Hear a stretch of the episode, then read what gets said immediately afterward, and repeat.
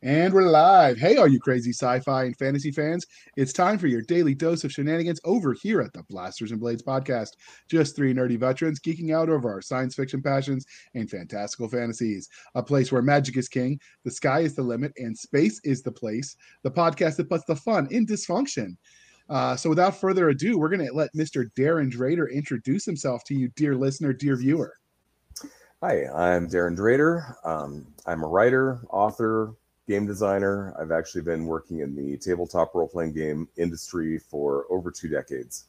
Um, I've worked for uh, most of the major publishers uh, Wizards of the Coast, Paizo, uh, done some work for Mongoose, um, so on and so forth. Uh, quite, quite a few of them that I'm not mentioning, but Fainting Goat Games is one of them I will mention um, because uh, Mike Lafferty is the one who recommended I be here and uh, uh, of course my own company, which is Darrin Drader Designs or Triple D for short.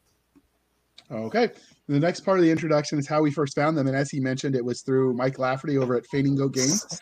Uh, he had an episode which uh, we've already interviewed him about, so you'll be able to watch that on Monday. But uh, he was in issue 12 of the Blaster Bolts Ezine, which I also have an episode in. That was a lot of fun. The products are a lot of fun it's worth hopping over to DriveThruRPG and checking it out. Even if you're normally an Amazon or Amazon or bust kind of guy, uh, I'd still recommend it. The short stories are awesome. The pictures are great. The ads are hilarious. Don't think they're real, please, uh, but they are hilarious. And uh, yeah. So anyway, uh, we are here to talk about you today. So the religion question, sir. Are you ready for this? And I'm ready. Star Wars, Star Trek, or Firefly? So I have a pretty deep appreciation for all three of them, uh, but I think that my I think I have the greatest amount of appreciation for Star Trek. Is it the uh, the holodeck? That's what gets a lot of people. no, it's not the holodeck. It's the fact that it is um, it's it's a universe I'd want to live in. Fair. Um, all right. And because we are polytheistic over here at the Blasters and Blades podcast, Game of Thrones, Lord of the Rings, or The Wheel of Time? Definitely Lord of the Rings. You know, I ask these questions and I keep expecting one day someone will say something else, but The Lord of the Rings is sort of the fantasy that started it all. So I shouldn't be surprised that everyone else says The Lord of the Rings. Yeah.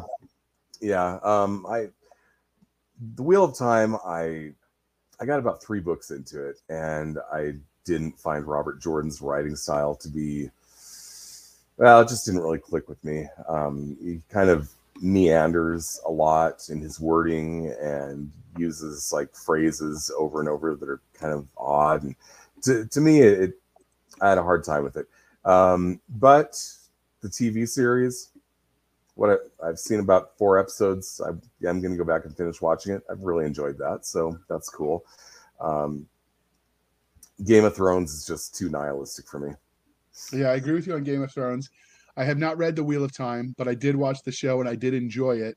I have met Robert Jordan in real life, and let me just say, as uh, verbose as you think he is in his writing, he is equally so, or was when I met him. He spoke to the uh, the English club when I was in college. Oh, very cool. Um, so that was that was kind of cool. So uh, we here at the Blaster Bolts like both the fantastical and the scientific. But what was your first love, sci-fi or fantasy?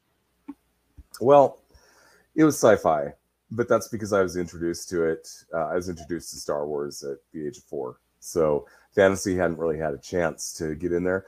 I would also argue that Star Wars is science fiction fantasy anyway, so it's kind of both. But um, okay. you know, after seeing Star Wars, that led to other science fiction uh, TV shows and movies, and it really wasn't until I was you know, close to a decade older than that that I started actually reading fantasy and understood what that was about. Okay, so was the um, was the Star Wars your first memory of engaging in speculative fiction, or was there something before it? Four is kind of young, so I don't know if you can top it. well, I do remember reruns of uh, Star Trek that my uncles watched uh, before that, and but the thing is, at that point, I was so young, I didn't really understand what I was looking at. Um, I don't think I really appreciated it. So Star Wars is the first one that I actually appreciated.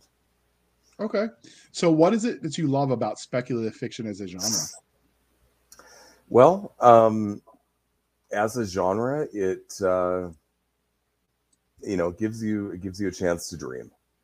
Um, you know, there's when you look out the window, you you're going to see pretty much the same thing. I mean, we've got different uh, different environments here on Earth, but um, you know, it's all it's all Earth-like. We're familiar with all of it. If we haven't been there ourselves, we at least have seen the pictures and we know what it looks like and that type of thing. And speculative fiction gives you the chance to imagine something different. You know.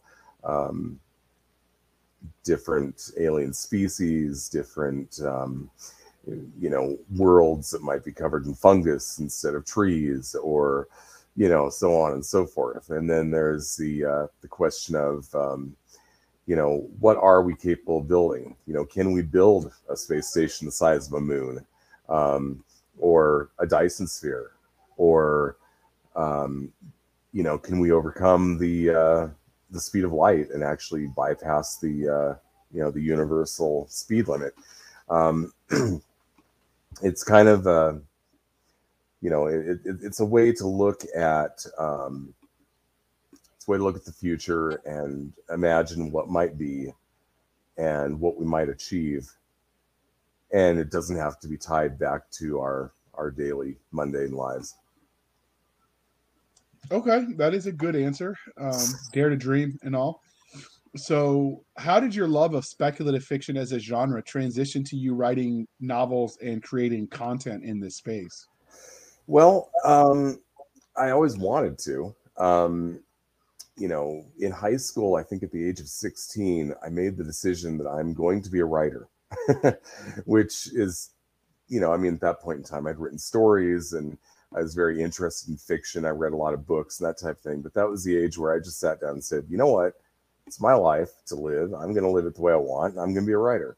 And I've actually followed that um, ever since.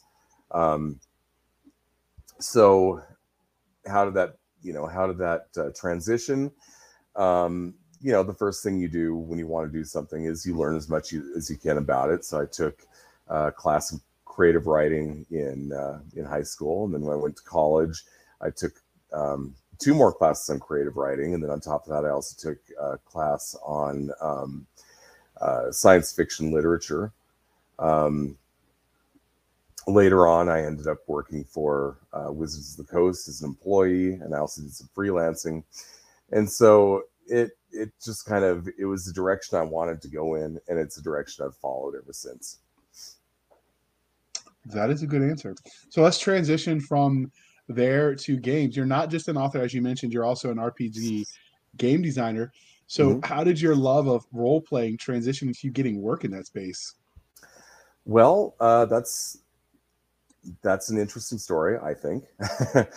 um, so, in uh, what was it, 2000 and I want to say 2000 or no, actually, I'm sorry, 2000 no it's 1996 or 97 somewhere in there um, i was actually working in the seattle area i was living in the seattle area and i was working um, at a place that sells computers and um, i had heard one day that uh, wizards of the coast which was like literally at less than a mile away from where i was selling computers had acquired tsr and that made me very excited because it had always been a dream of mine to to work for TSR. Um, of course, they were in Wisconsin and they were kind of out of reach, and I had no desire to move there, or um, and I really didn't even know how to go about applying for a job with them. Um, so I hear that they've acquired TSR, and at that point, I'm excited.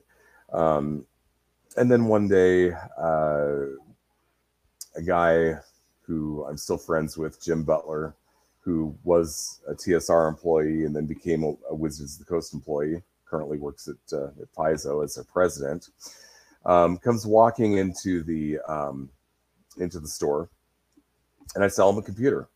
And of course, at that point, um, I'm like, "Oh my God, you work for TSR!" I'm just, it's, I'm amazed, and you know, tell me what you guys are up to, and blah blah blah. And we actually got along really well. And he uh, he ended up leaving Wizards of the Coast and started up his own company called Bastion Press, and I ended up being a, a regular freelancer for him. Um, but after after that, it, it, took me a little while to get me through the door. Um, what ended up happening was uh, I was um, the, the company I was selling computers for went out of business, so I went to work for uh, Sleep Train, selling mattresses. And then while I was doing that, I was finding sales just, you know, not very rewarding. Um, you know, it's not something I really wanted to do long term. And so at the time, there were these Wizards of the Coast um, retail stores. So I walked into one, started talking to the employees. It's like, hey, is there a back door into Wizards of the Coast? And they mean like what retail? And I'm no corporate. And they're like, oh yeah, there's this one staffing company. Oh really? So I quit my job in sales, got with the staffing company. They got me placed in Wizards of the Coast very quickly. And then from there, it didn't take that much time for me to make connections within the research and development team. Um, you know, they got me, um, I submitted some articles to Dragon Magazine. Um, those got printed, and then it moved on to the Book of Exalted Deeds, and then uh, some Forgotten Realm stuff, and then D20 Modern Apocalypse. Um, and things just kind of snowballed from there. But it, uh, for me, it was really just, you know, get on site, make the connections, and um, show them that I can actually do the work. So it all started with quality customer service, is what you're telling me. You could say that, yes, or you could say that it started with uh, with sales. Well, I was just thinking if you had been one of those snarky, rude sort of salespeople that sometimes you have to deal with, you might not have landed your dream job. That's true. Well, I wouldn't. I wouldn't say that. Uh, I wouldn't say that Jim Butler was was um, instrumental in getting me through the door, but he did give me some opportunity once you know after the point. Because as I was coming in, he was going out. Right. Um, but it was more like that was the first TSR employee that I met, or the first Wizards of the Coast employee that I met. And uh, I don't think he went back to the office and told people about me or anything. But, um, you know, for me, it was like, oh, these people are actually here now. I'm actually meeting them. This is really cool. There might be a place there for me, you know? So it was the spark that lit the forest fire of, of, of love for you. All right. So yeah. uh, I don't want to get any any uh, weirder because you know we'll we'll just move on. So many creative types let their own real life experiences influence the way they tell stories, or in your case, also create content. So were there any specific formidable moments that shaped you as a storyteller or game designer? Hmm. Well, as a game designer, I think that. Uh, I think it was just my first exposure to role playing games. Um, I actually, so I think I was about uh, nine or ten years old, and um, I was uh, I was at Toys R Us with my mother, and we saw the D and D, you know, red box set, and not knowing what it was, I just said, "Hey, I want that." Okay, so we got it, and I took it home, and I remember sitting there by myself, reading through it, and not really getting how the game is played. I was pretty young still, not really understanding what it is you're supposed to do here. Um, so then it kind of got put away into the closet, and I kind of forgot about it. And then um,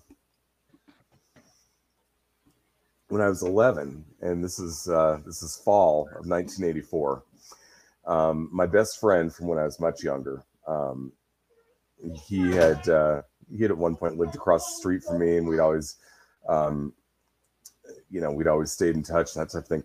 He came and visited the area with uh, uh, with his mother, and he ended up spending about a week um, out at the farm with me. Um, and so, you know, we were obviously kind of bored. And he's like going, "Eh, what do you have to do?" You know, and he starts looking through looking through my junk in the closet, and he pulls out the D and D box, and he's like, oh, you've got D and D. All right, we got to play this.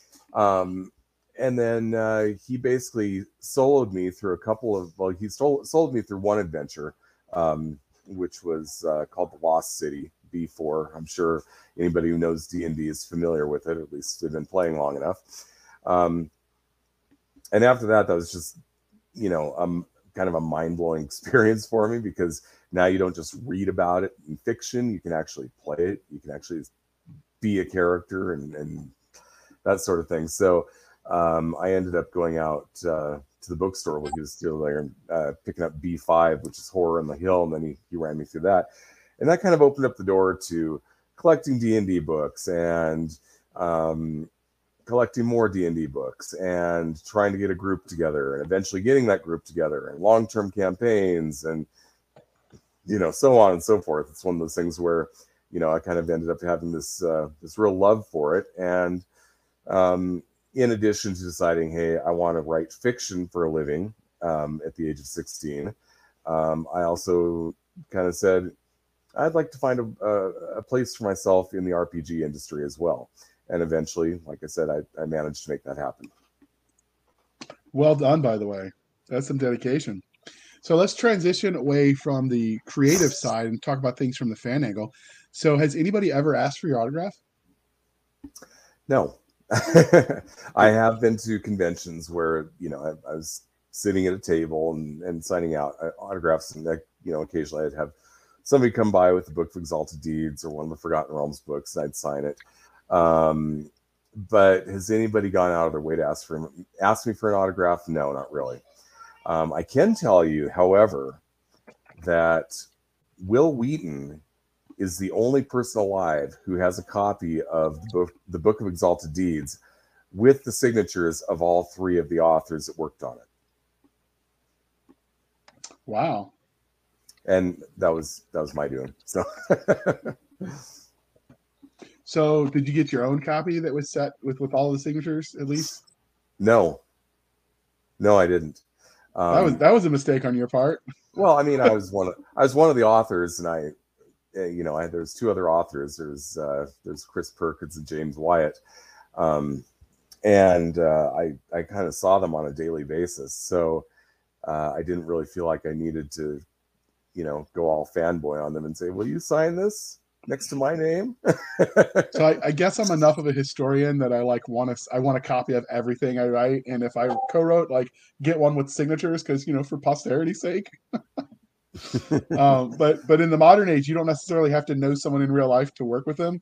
So some mm-hmm. of these people, you know, you've only met over the phone or or whatever. Yeah. So it's not quite the same.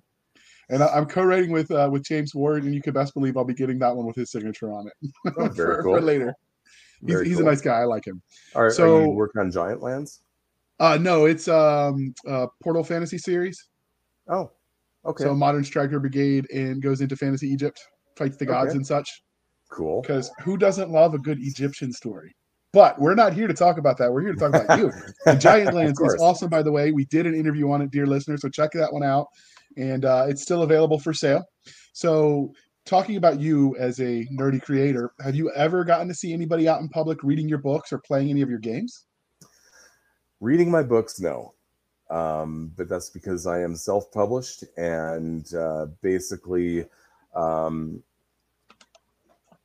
either people I've never met before go on Amazon and purchase something that I have written, or I am directly involved with selling them the book, in which case it is not a surprise when, some, when I see them reading it at some point.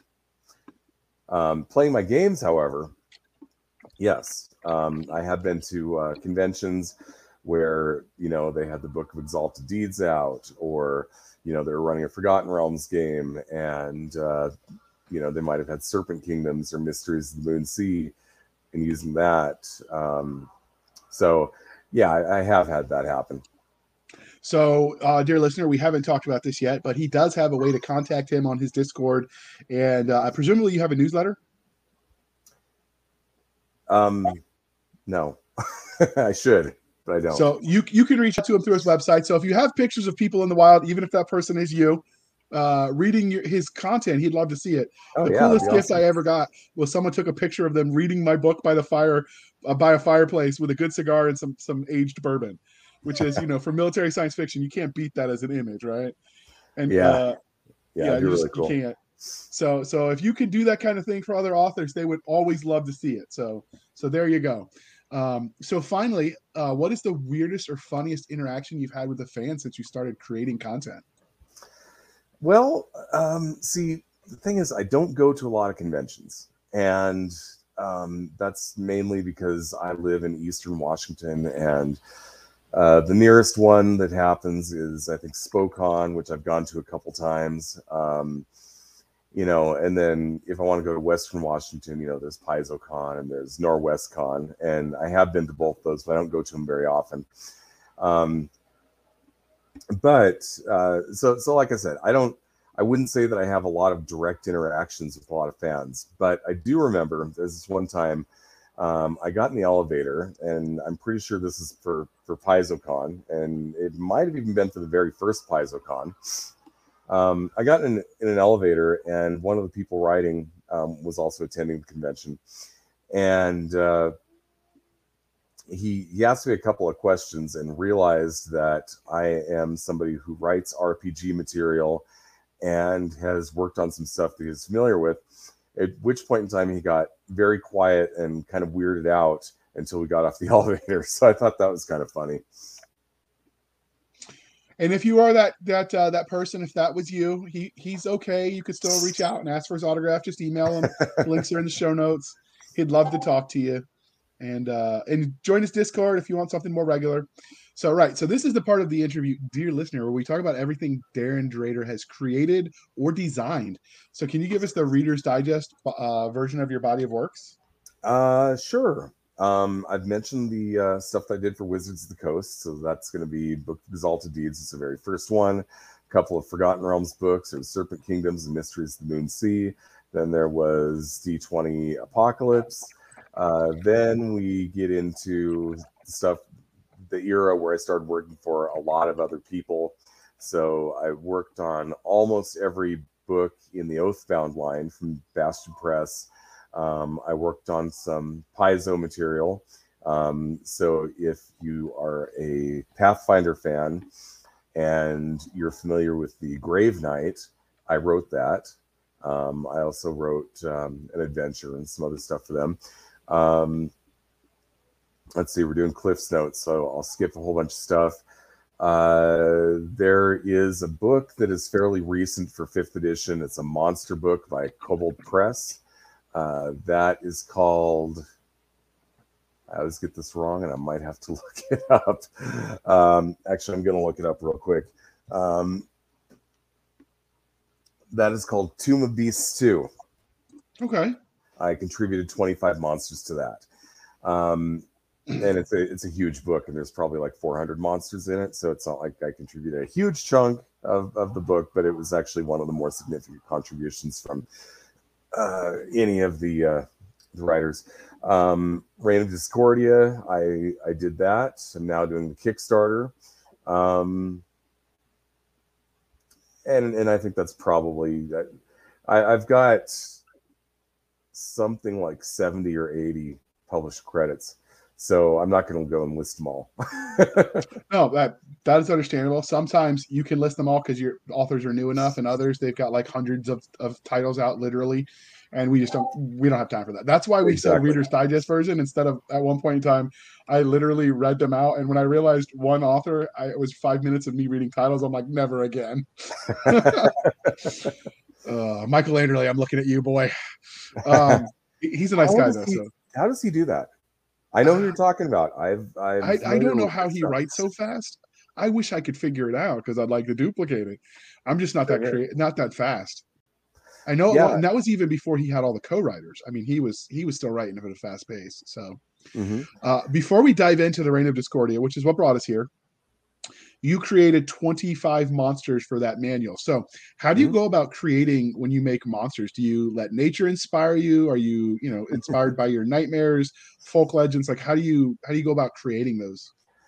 Well, I was working with um, with Wolfgang Bauer, who runs Kobold Press and a lot of it was just I come up with an idea, I pitch it in a sentence or two, and I throw it at him and see what sticks. That's part of it. The other part of it is um, there were quite a few uh, quite a few nights out on the deck with my wife drinking wine, coming up with the craziest ideas that we could come up with, um, such as the butterfly demon, which they actually used to market that book for the Kickstarter. Um, my wife actually came up with that idea. Um, she's like, "What about a butterfly demon?" And I'm like, Okay, how many wines deep were you at that point? Because that's unique. Uh, I'm going to take the fifth on that question. fair enough. Fair enough. Few enough that you remembered it in the morning.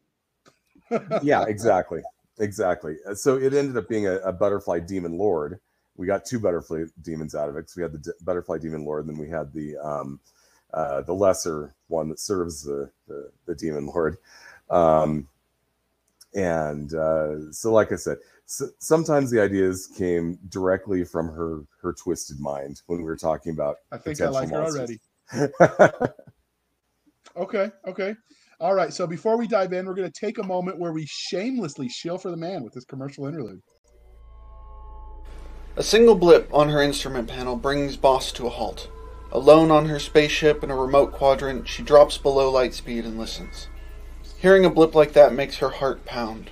It means a faint energy signature from an unknown source, somewhere nearby, most likely a ship. Boss specializes in abandoned ships. She dives them for salvage. But this is like nothing she's ever seen, probably because she knows it can't be there.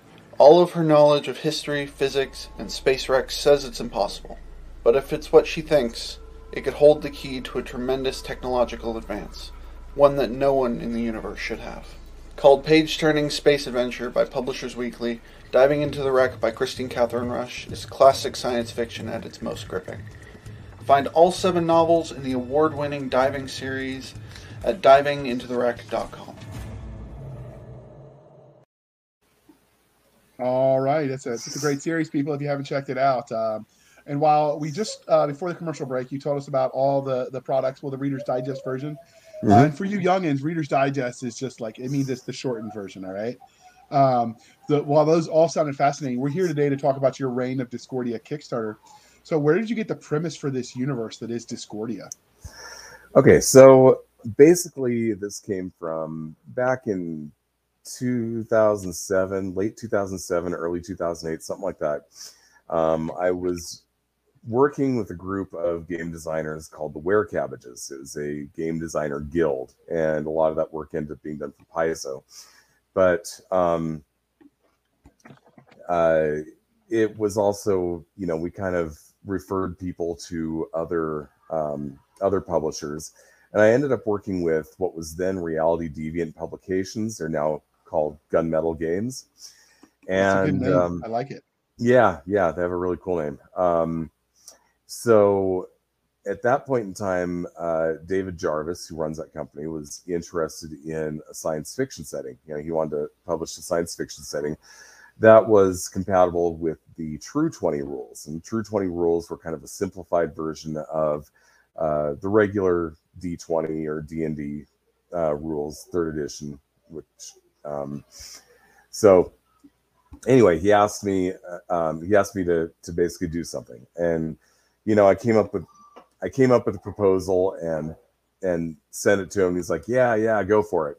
Cool. So basically, the um, you know, the idea kind of came to me one time when I was out out for a walk. Like, you know, what am I going to do about this? It's that, you know, that's different than what else is out there. And you know, at the time, um, Star Wars was doing the, the expanded universe. Um, so in the Star Wars universe, you know, the Empire falls, and then the New Republic picks up and kind of makes things better. And they still had all these stories they wanted to tell and everything. But um, uh, so my question is, well, what happens if you've got this evil empire and it falls, and there's nobody who wants to pick it up and put it back together and make things right? and that's kind of where I got the basis for um, for Reign of Discordia, where um, you've got all these factions that used to be united under uh, a common government, and uh, they are not united. Like even even the humans within the the spaces primarily controlled by humans, um, they are not necessarily allied with one another. They might be at war with one another. Um, so uh, in the first edition of the game, there was a um, there was a an alien species that still posed a um, a threat to the uh, former Imperium worlds. They're called the Retilic, um, and then they are uh, they're actually dealt with um, at the end of at the end of what was meant to be the first edition's kind of life cycle. Um, and then I had actually had plans to do a second edition, like even way back then. Um, so we never actually got around to publishing the you know the end of that story arc uh, due to the fact that uh, Gunmetal Games decided to discontinue Reign of Discordia in favor of focusing exclusively on Interface Zero, which was the um, cyberpunk, um, the the cyberpunk genre uh, game, and that was for Savage World. So basically, um, he ended up David ends up turning Reign of Discordia over to me. So at that point, I actually owned Reign of Discordia, lock, stock, and barrel, and I had my hands full of other things. Didn't really get along. Didn't really get around to it. Um, but you know, so now we're getting to the second edition, and uh, the the Rotilic had been basically dealt with. But part of dealing with the Rotilic involved using a piece of technology that you could call super science, and it destabilized the world of, uh, or the, I'm sorry, destabilized the um, uh, the star of the Lamagos homeworld. Now the Lamagos are they look a lot like humans except they have blue skin, um, and they're naturally uh, totalitarian. Well, I wouldn't say naturally, but they have a strong tendency toward totalitarianism and uh, we'll just say military adventurism. So when they found out their homeworld was going to be destroyed when their star went supernova, um, they decided to basically militarize and uh, it basically just adds to the chaos. But that's where we're at with the primary background storyline for the second edition is uh, it, that's basically what's going on. So it's kind of like if you were a character um, in in our world um, during World War II, it wouldn't matter where you lived in our world. World War II would in some way shape or color how you see things, or um, you know, or it would directly affect you. You might be part of the war. That's that sort of thing. So that's that's kind of um, that level of uh, of event that is going into second edition. Okay, that's a lot to think about. So before we uh, dive hmm. too deeply into this world, we're gonna look at this cover. That's well, at least the cover as the as it is on the Kickstarter at the moment, because um, this is kickstarting. We will get into it.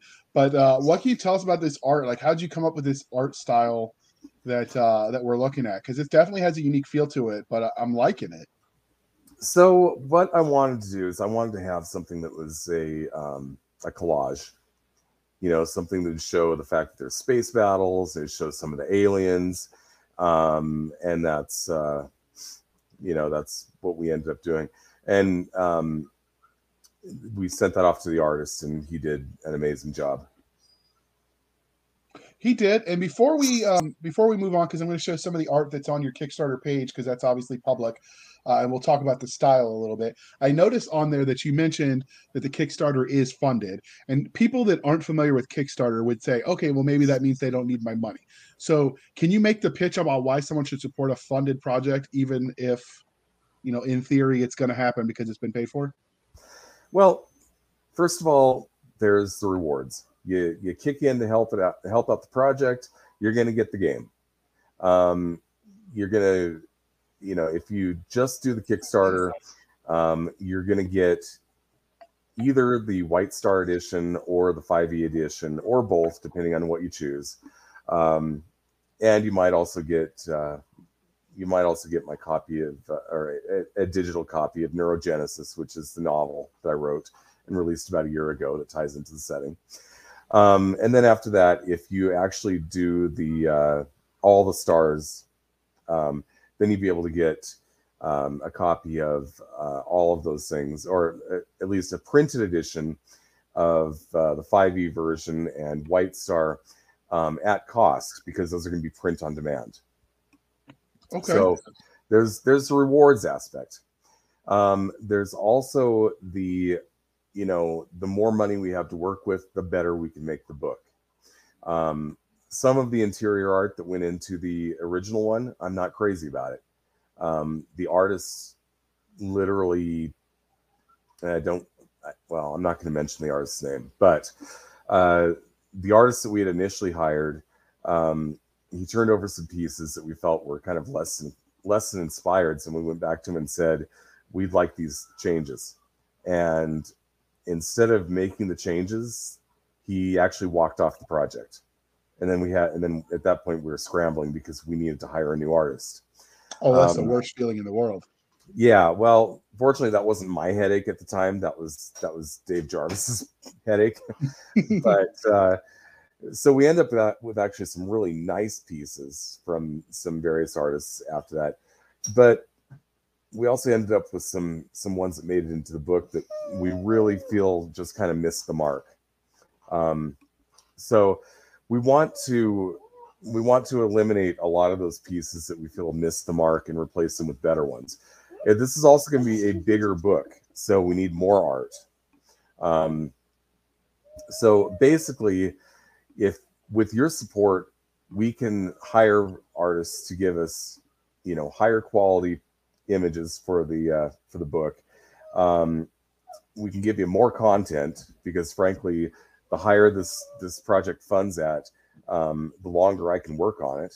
You know, I'm a I'm a full time freelancer. This is what I do. So, um, you know, if this thing funds at say ten thousand instead of four thousand, um, that's extra time I've got to work on it, which means more things that are going to end up in the book.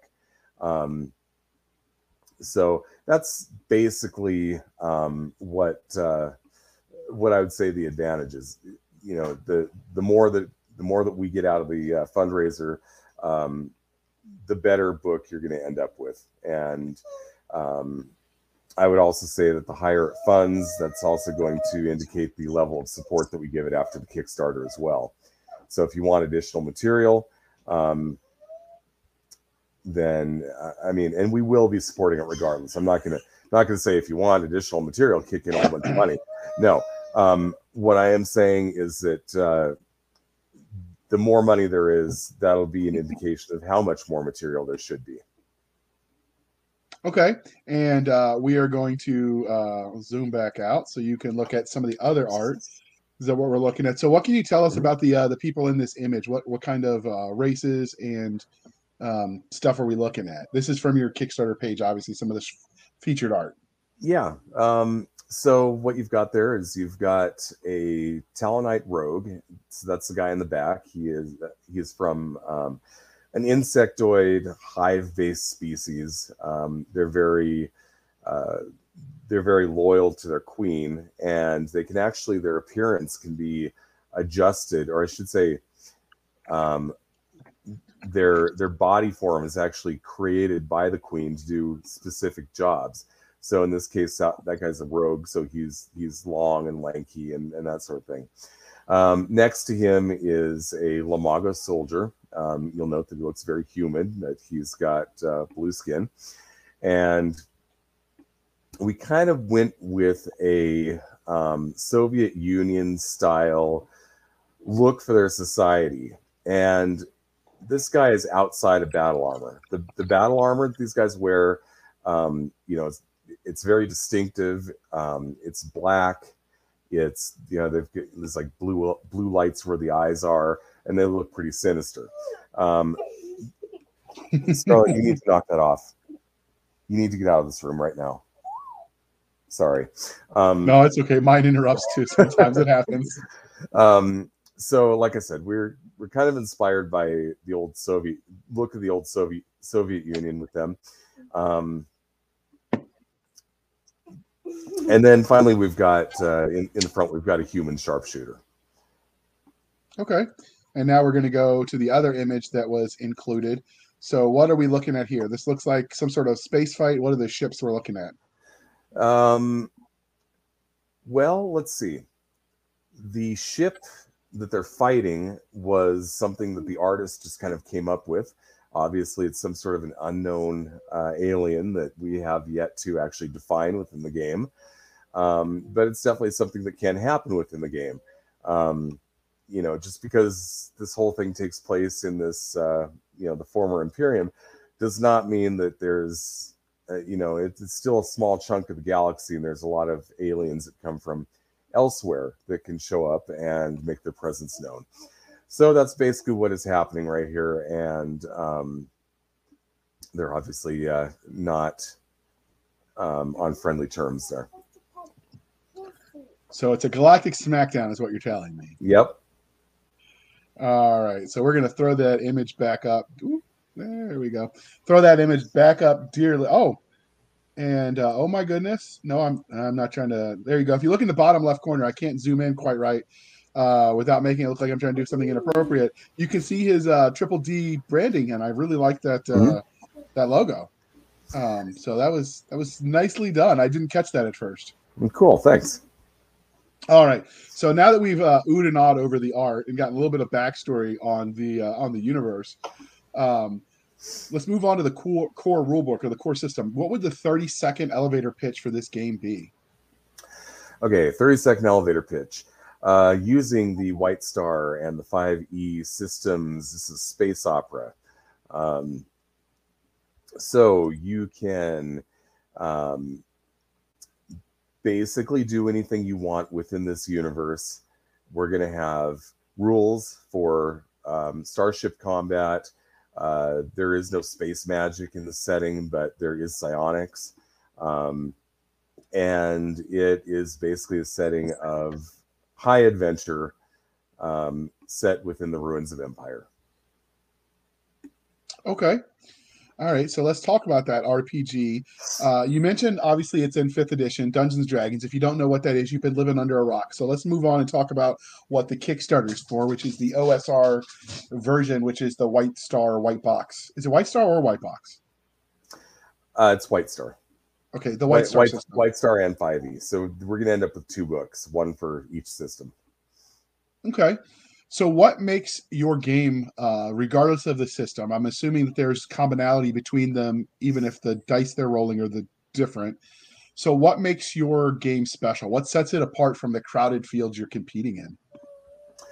Well, um, I know that there is space opera for fifth edition already, and White Star is actually a space opera game, uh, OSR game. Um, so, what makes it different is this one's actually supported um, meaning that we've got fiction, you know, we've, we've got a novel. Um, we're going to continue the support after second edition, and that's as opposed to, uh, without naming any names, other Kickstarters have come along and have done space opera that are fifth edition compatible. Um, those ended up just kind of being fire and forget type releases. So a lot of people went and got them, and then no more support from the publisher um, I'm going to continue supporting the setting with scenarios and more in-depth world write-ups and organization write-ups and things of that nature so that if you're following along and you've got these things eventually you're going to have a really good solid understanding of what this the setting's all about and you'll be able to set your own games um, within it uh, feeling confident in the material that you're working with um, so, so you mentioned earlier that you came to D and D through the uh, the module. You, at least you rolled dice for the first time through one of the modules, the B four module. So, mm-hmm. will there be modules set in this universe for people to you know jumpstart their first session? Yes. Yeah. Can you tell um, us? Are, are they going to be in the Kickstarter or is that separate? So, there's going to be. Um, there was initially a, a module for Reign of Discordia first edition called Virus. And I haven't decided yet whether or not that one's getting converted. But um, we are tentatively calling the first second edition adventure Lamagos Hellhole. Um, so that's going to be actually in the core book. Um, and then after that, like I mentioned, the support um, that we're going to have. Um, some of that is going to be adventure material. And what I'd like to do is over time have those, you know, those some of those adventures will link up to tell the larger story, the uh, you know, the the main um, uh, world events that are happening in Reign of Discordia. Um, from kind of the beginning of where we're at, where the second edition begins to to the point where that story is resolved and potentially the start of a third edition or the kickoff of a new story arc or something like that. So, you know, for those that are new to this reign of Discordia, they they obviously they found it through this episode. They know there's a Kickstarter out there for the second edition. Where if they wanted to get the first edition to sort of build, because a lot of people are collectors or completionists, so they Mhm. want it all, right? Is Mhm. the first edition still available for sale? Uh, would that potentially be on your website?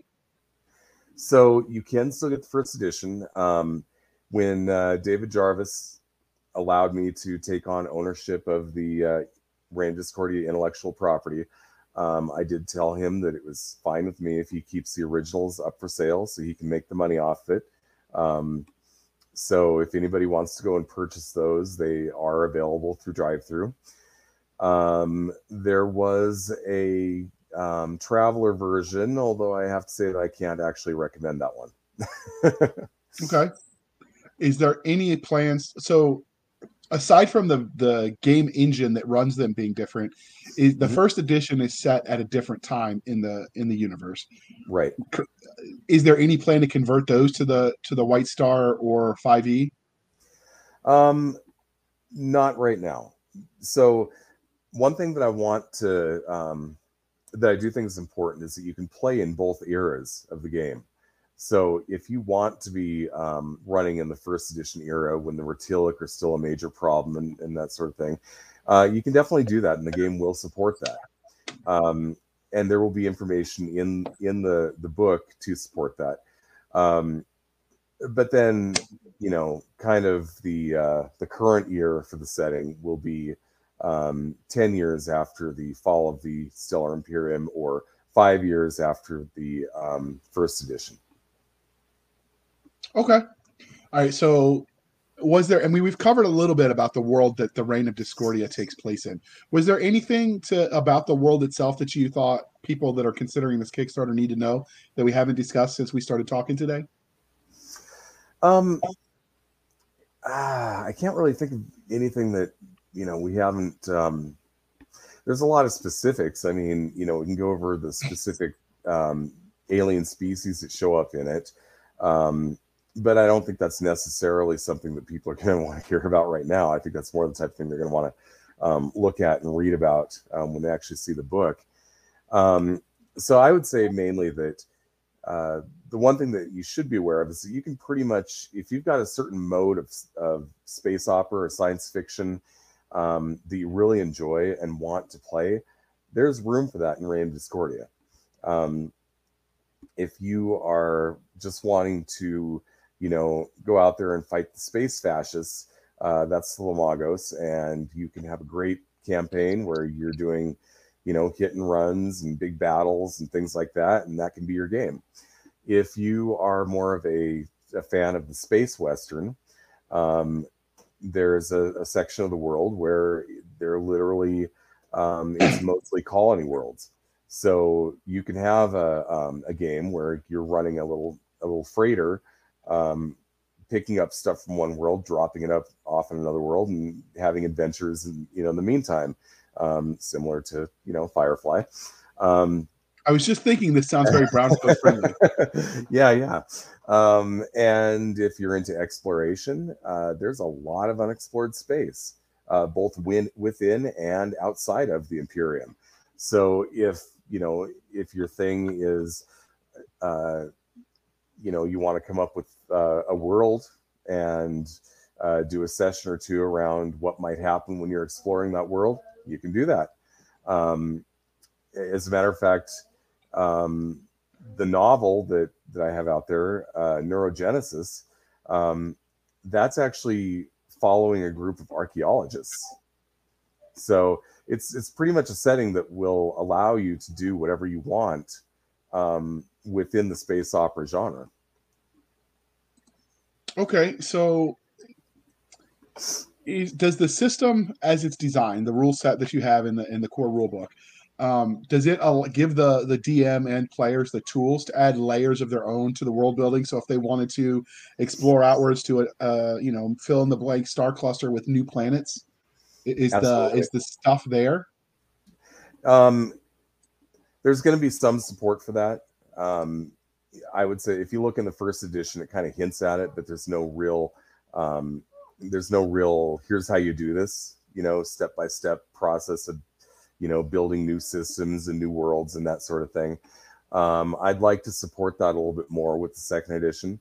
Um, it may not be a Rolemaster si- uh, style um, roll a bunch of dice and this is what you come up with. It might be more like, you know, these are the type of worlds that you might decide to make, and here are some suggestions for what you might put on them. But you know, really, what it comes down to is follow your own, you know, follow your own creativity. Um, add to this universe. We're giving you 50 worlds in the core book, um, and that's just a start.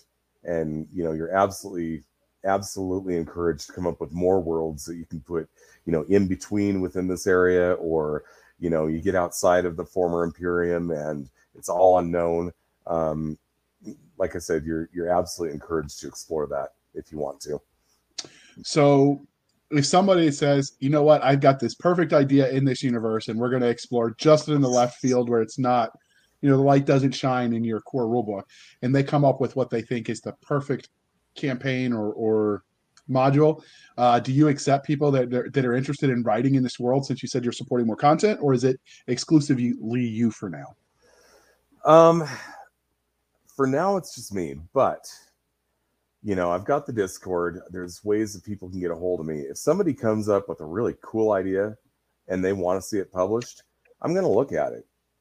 And you know, I can't promise anything, um, but uh, there's there's a chance that yeah, I might uh, I might come up with some sort of a uh, an agreement with them, um, say a, a, royalty splitting um, arrangement or something like that, and uh, get it into print form. Okay, so you mentioned that the core rulebook is is uh, they'll get five E or or the the White Star.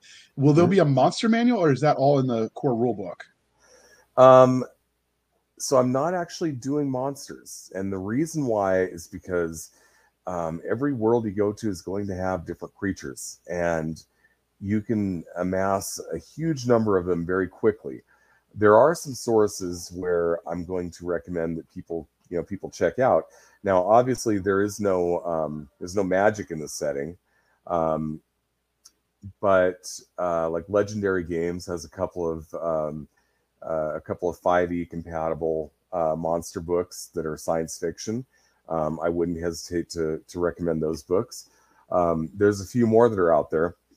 Um, and eventually, we probably will accumulate enough original ones um, through the publication of adventures to where we might actually just take them and consolidate them into a monster manual style uh, book. But that's not going to be until further on down the road. So I guess another way to look at that, since as you mentioned, there's no monsters, this is more just sci-fi. I guess you'd call it a bestiary instead, but most mostly just the kind of creatures they might uh, encounter. Right. Um, so so for now, there are some um, third-party sources that they might use for inspiration that they could convert. Mm-hmm. Absolutely. Okay. So for players that come at the role-playing game through a through the fantasy side with like Dungeons and Dragons and the like, or or Pathfinder, um, what player classes can they play in this system? Uh, that is something we're actually not elaborating on too much, and the reason okay. is because we are still um, kicking some ideas hmm. around on that. Um, you will have a rogue-like character. You will have a sharp uh, sharpshooter type character, um, a soldier type character. Um, so basically, if you if you would normally associate it with um, with science fiction and space opera, um, or even the modern day, uh, we're going to have some representation of it in the book. Okay. you mentioned that this is um, going to be fully supported with with future updates. So obviously, this is just you speculating. Nothing is set in stone. But what kind of updates do you think you're going to have uh, for this system? Um, well, you know, like I said before, I'd like to take um, I'd like to take the worlds, and e- each of those fifty worlds I mentioned is going to be taking up about a page on um, within the within the book. Um, I would like to take I would like to take some of the more interesting ones, or maybe eventually all of them, and turn them into five thousand world uh, five thousand word supplements, um, which you'll be able to buy fairly cheaply. Um, so we'll have that. Um, if we come, you know, if we come up with or somebody submits a class that works well in the setting, um, we might put that out there. Um, we might go into more uh, depth on some of the organizations that are mentioned in the book. Um, so basically, what what it comes down to is uh, you're you're just going to get each of the supplements um, and and then adventures, but each of the supplements is going to just kind of take one of the areas that's in setting and do a deeper dive on it and give you more information. Okay, but can they make a run with their space fighter through a trench of some sort to destroy a large structure that people might or might not be familiar with? if the GM wants that, sure. so, how much more, having only role played fantasy? Uh, there's not been a lot of call for maintaining or or controlling vehicles in my campaigns. So, how difficult is that to manage something like space when you've got everything is now in three dimensions? So, first of all, there's not really a good way to do three dimensions on a two dimensional surface. So, um, unfortunately, we can kind of uh, forget that idea. Um, but, excuse me. Um, the idea is um, a lot of people who have run, um, you know, have run like space battles in their RPGs. A lot of people kind of hate it, and the reason is because we're put. You're basically taking the rules of the role playing game and adding another layer of rules in between um, in between the players and the game they're trying to play. And it's my it's my design goal to make that uh, that extra layer of rules as transparent as possible. So what that means is that um, when doing a, a space battle, um, there's still going to be an initiative order the captain is going to give orders. They're going to either inspire or they're going to. Um, there's a few different actions they can take, um, and then it's going to go to the next player, and that player is going to be able to, you know, if they're the engineer, they might try to effect repairs or fix shields or that sort of thing, um, and that'll be a skill roll. And then the next player might be the, um, you know, the helmsman, and it'll be it'll be their job to steer the ship. Um, so the idea is that everybody has something to do, and then when we get to the um, the non-player characters, uh, the GM is going to be able to quickly look at their um, ship sheet and say, "Well, we're on fire. We, you know, we're on fire. We need to make some repairs, or we need to put out the fire, and we need to shoot, and we need to raise shields, or, or you know that that kind of thing." Um, the idea though is to keep the um, you know to to keep it so that it's still streamlined. Um, there are some systems out there, such as for like what Paizo has for the Starfinder system, where the system already exists, and we could literally use the open game license to take that system and plop it down in our game as is. Um, but uh, we're not doing that because we want to make this as streamlined as possible. Um, and uh, and you know thereby easier and faster for the players. And there's also going to be two modes that you can play. Um, one mode is going to be um, you're sitting here and you've got uh, say you've got several ships out on the out on the field, and it's going to be done on a hex grid. Um, so you, you're worrying about the movement of every ship and where they are in relationship to each other, and you know the other things that might be out there like a planet or um, asteroids or or that sort of thing. Um, the other mode is going to be the quick and dirty mode, which you're probably only using if you've got if the the characters are only in one ship. Um, you know, say uh, a freighter that's you know got tons of armor on it and has been outfitted with uh, a quad laser cannon, um, or a fighter, or you know that sort of thing. and they only have like one or two um, opponents against them. Like I said, this is quick and dirty. So basically, you've got this uh, the circular um, circular thing that you're going to have in front of you with your ship in the middle. And it's going to be divided into quadrants. And it will show where the other ship is in relation in relation to you. So they might be at long range um, to port, or they might be at uh, they might be very close to you at short range, um, right in front of you. And the idea there is you only need to worry about that much information to run the game, and you don't need to break out a, a hex grid for that. So you mentioned the hex grid. Um, will there be where will there be maps um, on this um, in the core rule book, or is that something that'll come later? Um, it's basically going to just say use a hex grid. Um, there, there might be some maps that are um, that are ra- related to the individual scenarios. Um, so you might be, you know, the scenario might be like, you know, take your ship and overcome some fighters and land on this planet or something like that. Um, so that that might be that type of thing. If it's a larger battle that we're setting up, we might have, you know, a hex map with um, a number of different groupings of ships that interact in some way.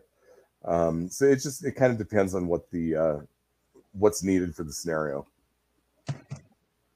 I couldn't um, begin to imagine the difficulty of trying to map out a three dimensional galaxy on two dimensional space anyway. I know there are mapping programs out there. As an author who tried to organize a universe, I know they exist, but man, trying to run it and like it's just it's difficult. Do you at mm-hmm. least say point A to point B is X number of light years, so it takes you X time to get there, kind of thing? Yes. Okay. Um, well, that's that's a lot to think about. Yeah, I, I, I mean, it's, like it's a it is it's it's it's a two dimensional map of the universe as we know it, um, or it's actually just a section of the galaxy and a relatively small section at that. Um, but it is two dimensional. It is top down. It doesn't really take advantage of uh, of three dimensional space because I'm not aware of any way to do that. Um, you could always just put points on a map and then give it a value of plus or minus, and that's how far off the center plane they are. But at that point, you're kind of putting in more work than I feel is really necessary. Um, and I don't think the players are going to necessarily care that much how far off the, the center plane it's going to be. So I think the two dimensional map is is adequate. I imagine people that care that much at that level of detail are playing like the real time stuff on computers as opposed to role playing games. Yeah, exactly, exactly. So I, I, can I can appreciate that. Um, so with the um, the stats that you have, because obviously you have stat blocks for certain types of ships, is there enough in there in the core core rule book that if a player wants to make their own ship of fill in the blank variety to add flavor, is there the tools there for them to be able to do that? Absolutely. Um, because I know, like, if you look at traditional um, fantasy role playing games, like the AC stats, for instance, like this type of armor is X, right? Like we'll say chainmail. Well, you know, this isn't technically chainmail. Maybe it's Greek bronze plate, but it's close enough. So right, you know, you right. can do a quick fudge substitute. Are those level of details there to allow that level of creativity? Um, yeah, I mean, basically, um, we're going to give you some ships to start with. We're going to okay. give you rules for customizing the ships. And uh, over time, we're going to give you more ships. So if you want to take something that already exists and customize it, make it your own, um, like I said, that's absolutely supported by the rules. Okay. So uh, and the other thing is the other thing is just because we have drawings of the ships in the book does not necessarily mean that that drawing ha- in the book has to fit your version of that ship. Um, you know, a destroyer.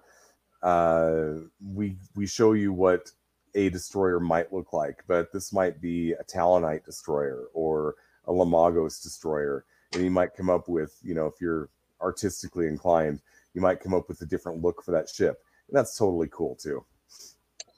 So, can you make your ship fast enough that you can make the Kessel run in 12 parsecs? uh, no, that's impossible.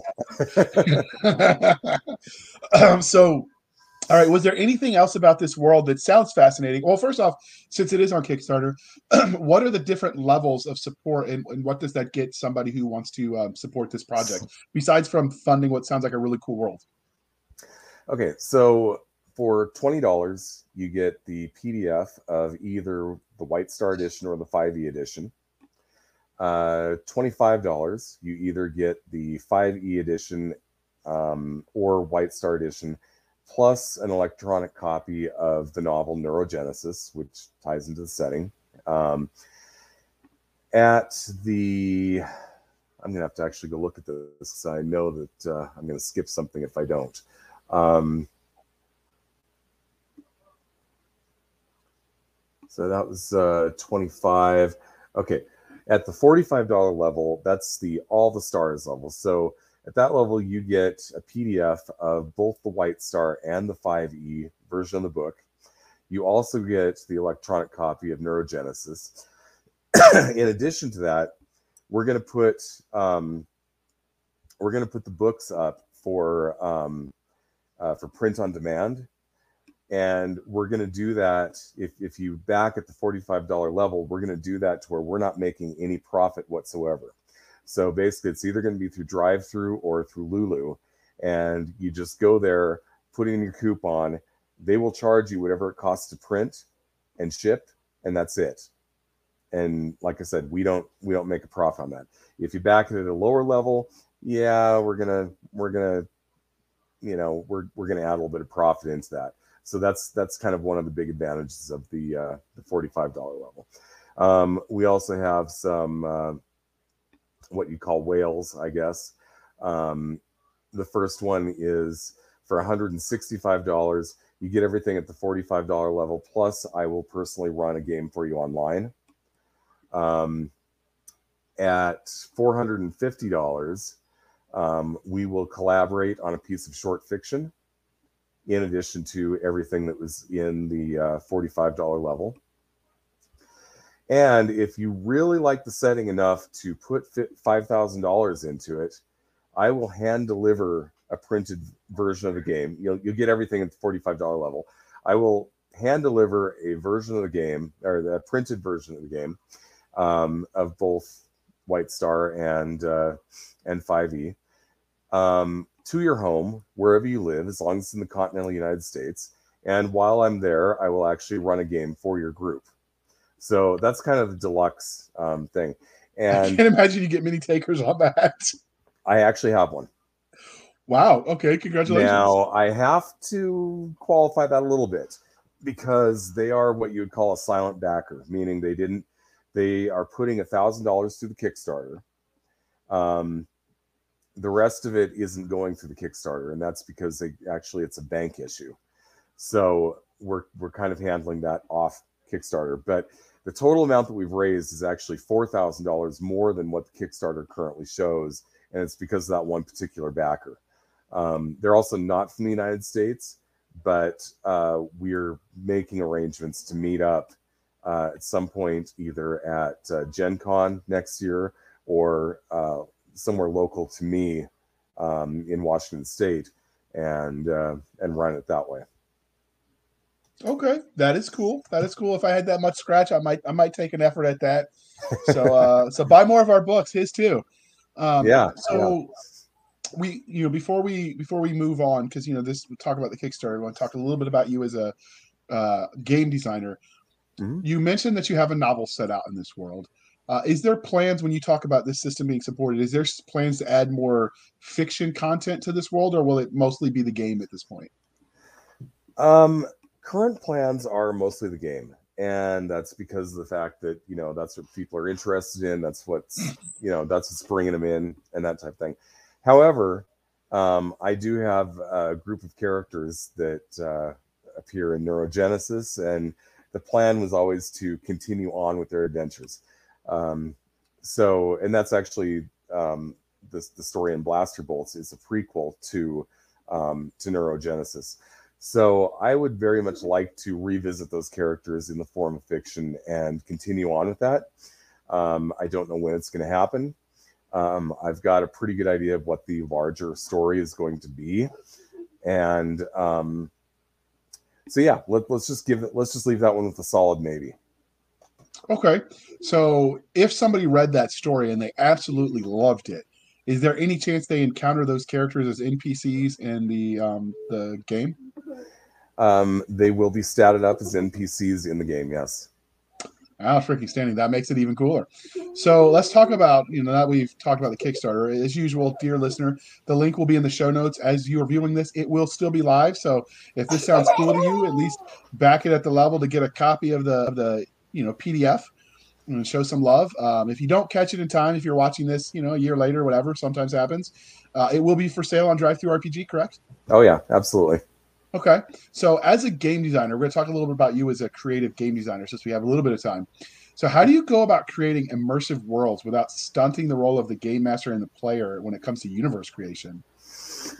Um, the general idea is to give them the information they need to run it. In other words, tell them, um, you know, what's the flora and fauna like? What's the, um, you know, what you know what's what's it like uh, you know in terms of uh, weather? Is it a is it a forest world? Is it a desert world? Is it um, more like earth where there's a variety?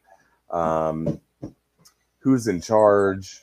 Who the groups are that you know um, what what power groups are are are going to be there um, and then basically the gm can come in here and say well, I like that. I like that. I like that, you know, or I'm going to take this group over here and they're going to be doing something in this world and the characters can get involved in it and that sort of thing. So, um, the idea is to, um, you know, to flesh it out mm-hmm. enough to where you can say, where you can visualize what it looks like if you're actually there and then put plot hooks out there. And then the GM can use those plot hooks or they can choose not to use those plot hooks. You know, they can do pretty much whatever they want because it's their setting. Okay. So uh, before we dive a little bit deeper into the broader Q and A that is gaming, let's talk about the low hanging fruit. Now, you came into gaming in the '96, so you watched it be revolutionized uh, with technology. So, do you think, on a fundamental level, role playing has changed because of the the way people engage with like discords and Zoom and, and Roll Twenty and all that things, or do you think at its core, gaming is still the same? Um, I think that uh, the main thing that that uh, the different communities out there have uh, have led to is people want to run in a certain game system they can because they're not looking around for players in their local area. Um, and then they can take it to things like uh, you know the roll 20 online gaming table and and run their game there um, so i think that in that way it's allowed people access to games that they otherwise wouldn't necessarily have been able to uh, to do.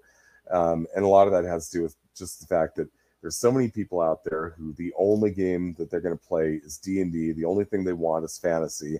And they're really not interested in science fiction or modern day or, you know, all these other varieties. They're just like, I know D&D. That's what I like. That's what I want to play. And a lot of groups are, are limited in what they can do because that's the mindset that they're running into.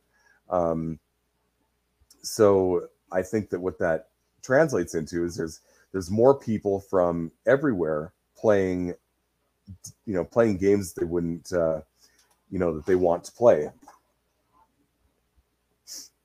I hadn't considered that aspect of it, but it makes sense.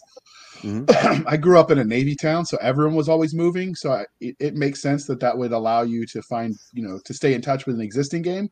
But mm-hmm. I hadn't considered the the difficulties in finding uh, tables to play at other than you know the the 800 pound gorilla in the room.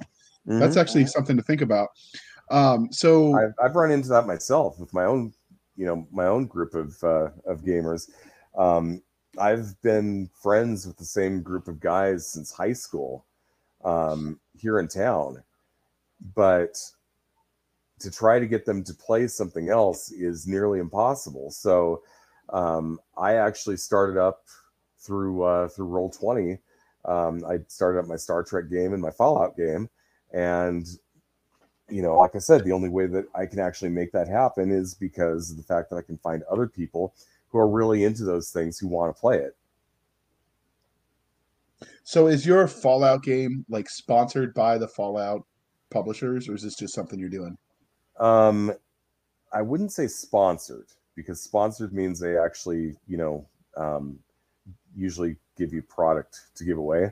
Um, what it is, Modiphius Modiphius Entertainment, they're the they're the company that makes the 2D20 system, and they're the ones who have the uh, license to do the Fallout game.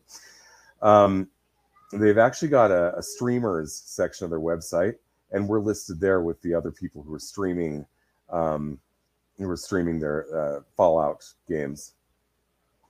I feel like such a bad nerd because I didn't know Fallout the universe was actually an RPG as well. Because I played the the video game obviously on the Xbox, but mm-hmm. I didn't realize it existed in, in dice form, which is kind of cool. It's fairly new, and it's something that a lot of companies have been trying to get off the ground for a long time, and Modiphius finally pulled it off.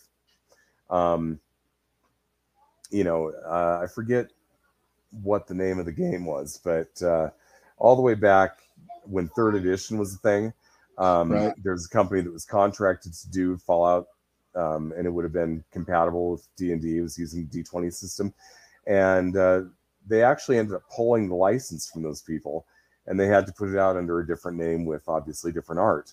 Um, and then Modiphius, I guess first they did a, a miniature, or no, they just did a board game, and uh, I think Bethesda was like, "Wow, that went so smooth. We'll just, you know, we'll just uh, go ahead and give you the RPG license too." And so it's out, and it's it's a lot of fun. It sounds like we'll have to check that out, and uh, we'll have to link to your YouTube channel. Is that where you run your game, or is it on Twitch?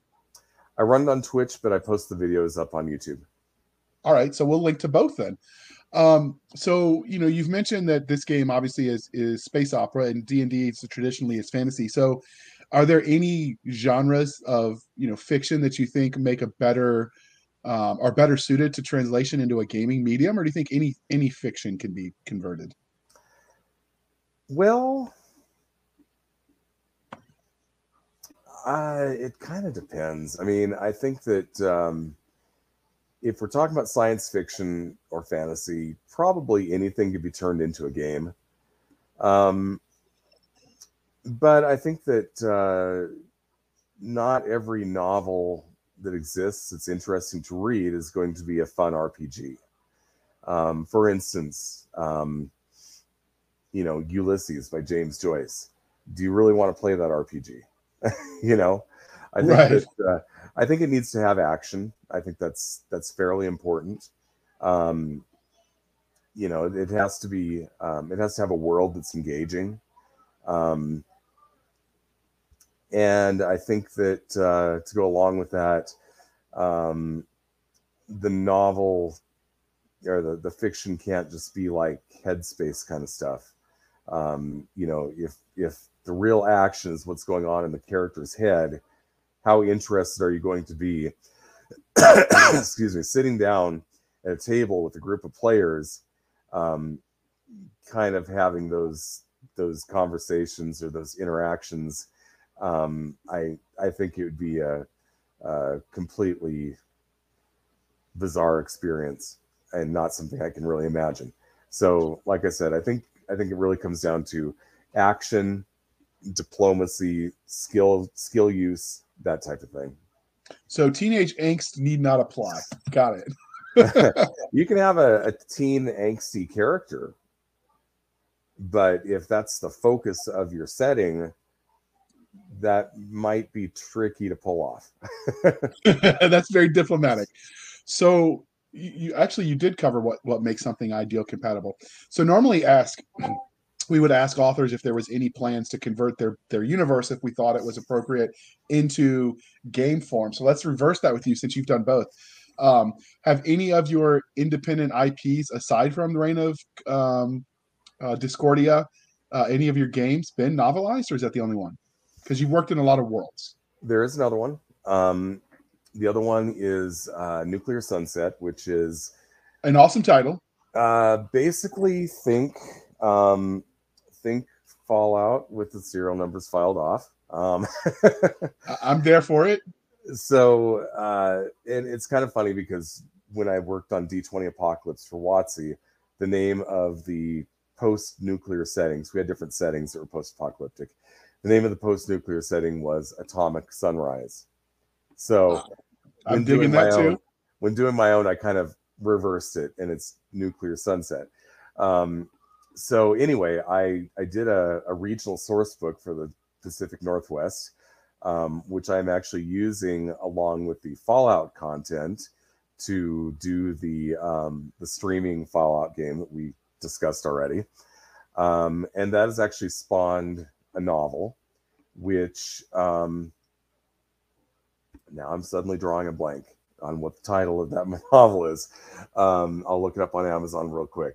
Um, oh no, I'm sorry. It's Legacy of Ruin. It's Nuclear Sunset uh, Legacy of Ruin. So um, if you're interested in a post-nuclear, post-apocalyptic setting um, that takes place in the United States Pacific Northwest, uh, that might be a fun book for you to read. Lots of mutants and a story that I'm kind of proud of. And uh, that's actually currently, um, Nuclear Sunset is actually currently owned by Vigilance Games, but I am in negotiations with James Dawsey to uh, get the rights back to Nuclear Sunset in the near future. Okay. All right. So before we do the wrap up portion of this interview, if you could work, and obviously you've worked in some iconic ones, so maybe you already have, but if you Mhm. could work for any um, gaming franchise, is there anyone you haven't worked in that you'd love to? The only one is actually Star Trek. And like I said, I am streaming a Star Trek game, but um, I've had some uh, some some talks with uh, the guy who kind of runs um, Star Trek for Modiphius. Um, he's like pitched me some adventures I- ideas, and you know, over the course of running these Star Trek games, I've come up with some adventure ideas. And um, basically, the last time I actually pitched him something was during COVID and his answer was, "Well, uh, right now Modiphius isn't having me do new adventures due to COVID, and since then I haven't pitched him anything new." So I have a feeling that sooner or later something's gonna work out, and I'm gonna get to do something in in Star Trek. Um, but I've got a lot of other projects um, that uh, are are current, and uh, frankly, as a full time game designer, are paying me. So it, it's something that I, I want that to happen sooner or later, um, and hopefully it will. I have to say that's the one thing that always makes me laugh when people ask, you know, newer creators like, "How do you come up with your ideas? You know, where do you like how do you turn them off?" Like that's the real problem. I just want a good night's sleep. Make them go away for five hours. All right. So it, if you got hired by any company to turn an existing franchise that's in book or movie, but doesn't exist in game space into a game, is there anyone that you'd want? oh man, that's tough because there's so many of them that uh, that have been turned into games. Um, I would have said Fallout once upon a time, but that's been done. Um, Star Trek has been done several times now. Um, Star Wars again has been done several times. Um, Lord of the Rings done. Um, Stranger Things. Uh, they've got a game called Kids on Bikes, which is basically Stranger Things. They've also done Cool. WotC's done the Stranger Things um, D and D box. Um, yeah, that's a that's a tough one. Just to try to find something that hasn't been done. Um, the Orville. Yeah, I was just thinking like like the Elder Scrolls universe, which is a technically an RPG because it's the video version, but I don't Mhm. think there's a roll dice version yet, or um, Dragon Age, which is also a, a, a computer or um, a video game version of an There is, RPG. a, there is a Dragon Age RPG by um, Green Ronin.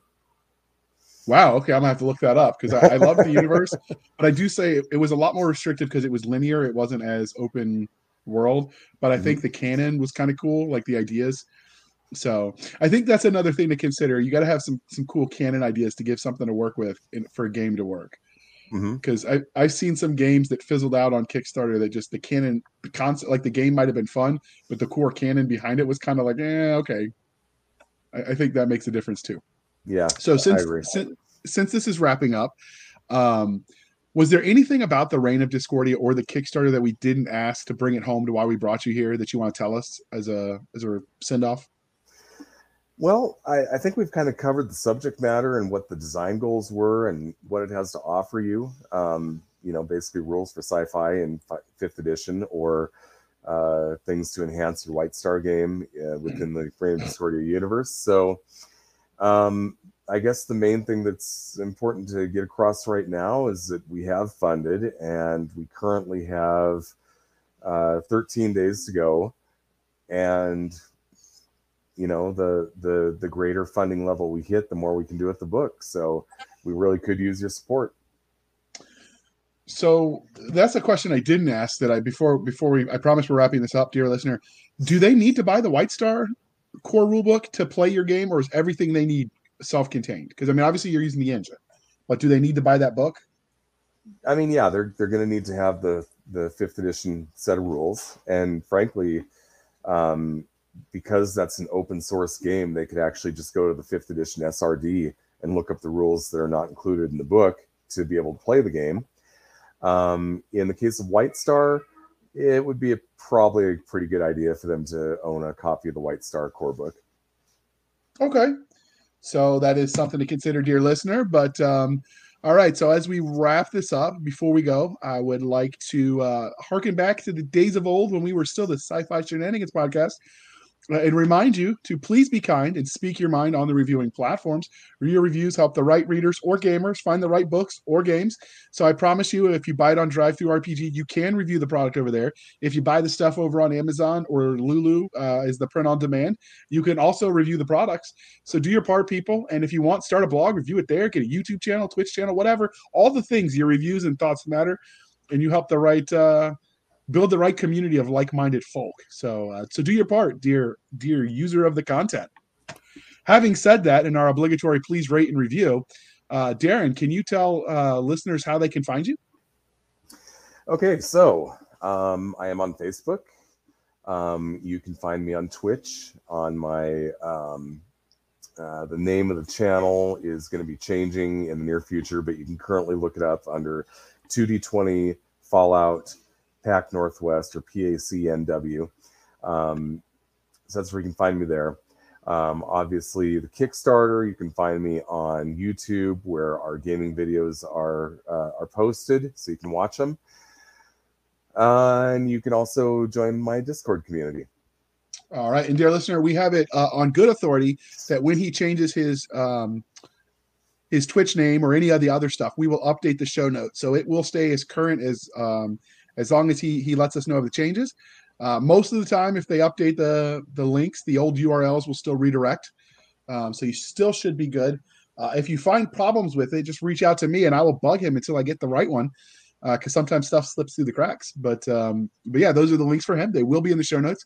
You can find us on our Twitter at twitter.com backslash SF underscore fantasy underscore show. Sierra Foxtrot underscore fantasy underscore show. You can email the show at blasters and blades podcast at gmail.com. Again, blasters and blades podcast at gmail.com.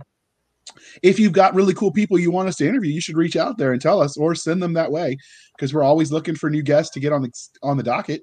Uh, you can find us on Facebook where all the shenanigans happen, which is facebook.com backslash groups backslash blasters and blades podcast. Again, backslash groups backslash blasters and blades podcast. We have a website at anchor.fm backslash blasters tech and tech blades. Again, anchor.fm backslash blasters dash and dash blades. And you can go for as little as 99 cents a month. Or you can hop on over to buymeacoffee.com backslash author J.R. Handley. Again, buymeacoffee.com backslash author J.R. Handley. Be sure to put in the comment section that it is for the podcast. And I promise I will keep my co hosts, Doc Seska and Nick Garber, duly intoxicated. They will drink until their liver surrenders. And if they were here, they would tell you they were no quitters, but they're busy at work doing work things. I don't know what that's about. Um, but anyway, as we wrap this up, I've got one cl- question for the road. We would not be the blasters and blades if I didn't ask you. You have to settle the age old discussion. Do you put pineapple on the sacred pizza or not? Oh, heck no. No way. Okay, uh you get to stay. Doc, see, he sided with me. yeah. All right. Dear listener, thank you for spending some of your precious time with us. For Nick Garber and Doc Seska, I am J.R. Handley, and this was the Blasters and Blades podcast. We'll be back next week at the same time where we'll indulge our love of nerd culture, cheesy jokes, and all things that go boom.